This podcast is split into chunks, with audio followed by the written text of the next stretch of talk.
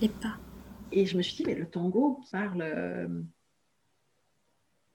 qui parle d'interaction en fait, d'engagement, ça parle de soi pour mieux aller ensuite vers l'autre et pour intégrer ce soi et, l'autre dans un collectif. Ça, parle aussi du monde de l'entreprise, mais ça peut parler aussi, euh, ça peut parler à une dynamique de couple, euh, que ce soit au niveau sentiment, mais aussi sexuel. on peut toucher mais mille choses, on peut tout toucher avec le tango, avec l'outil tango, on peut tout explorer à partir du moment où on travaille sur euh, la dynamique, euh, une logique d'interaction.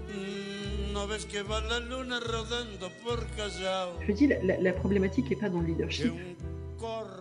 La problématique, c'est qu'on valorise le, leadership tout en omettant un petit peu le followership. C'est-à-dire que euh, c'est un peu d'ailleurs comme le tango si on ne euh, veille qu'à transmettre aux leaders, on va avoir des, followers qui vont, qui vont suivre un petit peu comme des moutons, pour lesquels il n'y aura pas vraiment de sens et qui ne seront pas réellement dans une dynamique. Il n'y aura pas de présence, il y aura juste un, truc là qui est là, qui se passe, euh, et, qui manquera vraiment de, présence et d'humanité.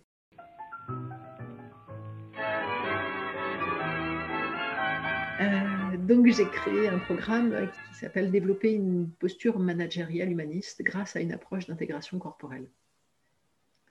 Et euh, on va euh, parler autant de la posture, on va faire un lien entre la posture managériale et la posture corporelle, bien sûr. on va travailler l'expression corporelle au service de la fonction professionnelle. On va vraiment adapter et faire des ponts entre, entre ces expressions personnelles et liés au corps et ce qu'on fait, euh, fait au sein de l'entreprise. Et on va aussi identifier les positionnements défaillants et les rendre efficients. On va, on va aller gratter, on va aller chatouiller là où ça fait euh, peut-être un tout petit peu mal, mais pour, pour aller vers un mieux par la suite. Euh, tout ça de, de, manière à la fois collective et puis d'aller de plus en plus vers une personnalisation, tout enfin, essayer de, en fonction du nombre de personnes avec qui je travaille, mais de faire une pédagogie différenciée aussi en fonction des besoins. On n'est pas là pour apprendre à danser. On est là pour apprendre à communiquer grâce à une intégration de la dynamique corporelle, à une conscientisation euh, corporelle. Et quand on voit des, managers qui vont intégrer d'un coup par euh, un exercice qui va être donc lié au corps, quand, cette personne, quand je vais voir dans ses yeux, que là, d'un coup, ça fait tilt, mais c'est ça le bonheur. C'est là où je me dis, OK, là, là, tu as vraiment de quoi faire autrement. Là, tu as vraiment de quoi t'ouvrir des horizons différents qui soient plus justes pour toi, mais aussi qui soient plus justes pour tes euh, collaborateurs et collaboratrices. Et, cette notion de, justesse, elle est au centre de ma transmission aussi dans ce cadre-là. Alors on pourra dire, mais ce qui est juste pour toi ne l'est pas pour tout le monde. Je reconnais tout à fait aussi. On va dire qui correspond à mes valeurs. Et mes valeurs, c'est une question d'équitabilité. C'est une réflexion autour euh, d'un management humaniste. Euh, dans une logique de je prends mes responsabilités par rapport à ce que je suis à même de faire et de, ce que je, de reconnaître ce que je ne sais pas faire aussi. Euh, de pouvoir communiquer quelles sont euh, les choses positives et de pouvoir énoncer de manière constructive les choses négatives. Bref, en fait, euh, ramener l'humain au centre de l'entreprise.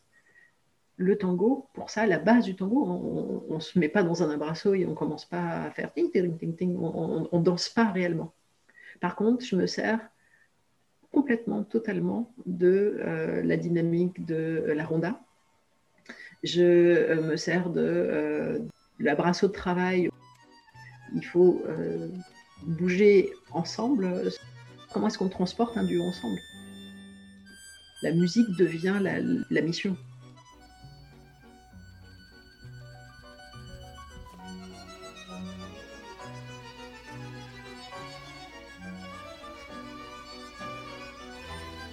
Alors voilà, on se quitte sur une base et on se quitte sur une ouverture du tango pour cette saison. Ça a été une belle aventure pour moi et je peux vous dire qu'elle reviendra en 2022. En attendant, je vous encourage à vous connecter sur Facebook, sur la page Los Passos, sur Instagram, sur la page Los Passos-8 Strass et sur Twitter, Los Passos également. Euh, moi, je vais profiter de l'été pour réfléchir un peu à tout ça. Il y aura probablement quelques sondages sur les réseaux sociaux pour savoir quel sera le support de l'année prochaine. Est-ce qu'il y aura de nouveaux formats? Je vous encourage à me donner vos avis en commentaire, quel que soit l'endroit où vous écoutez ce podcast. À bientôt dans Los Passos.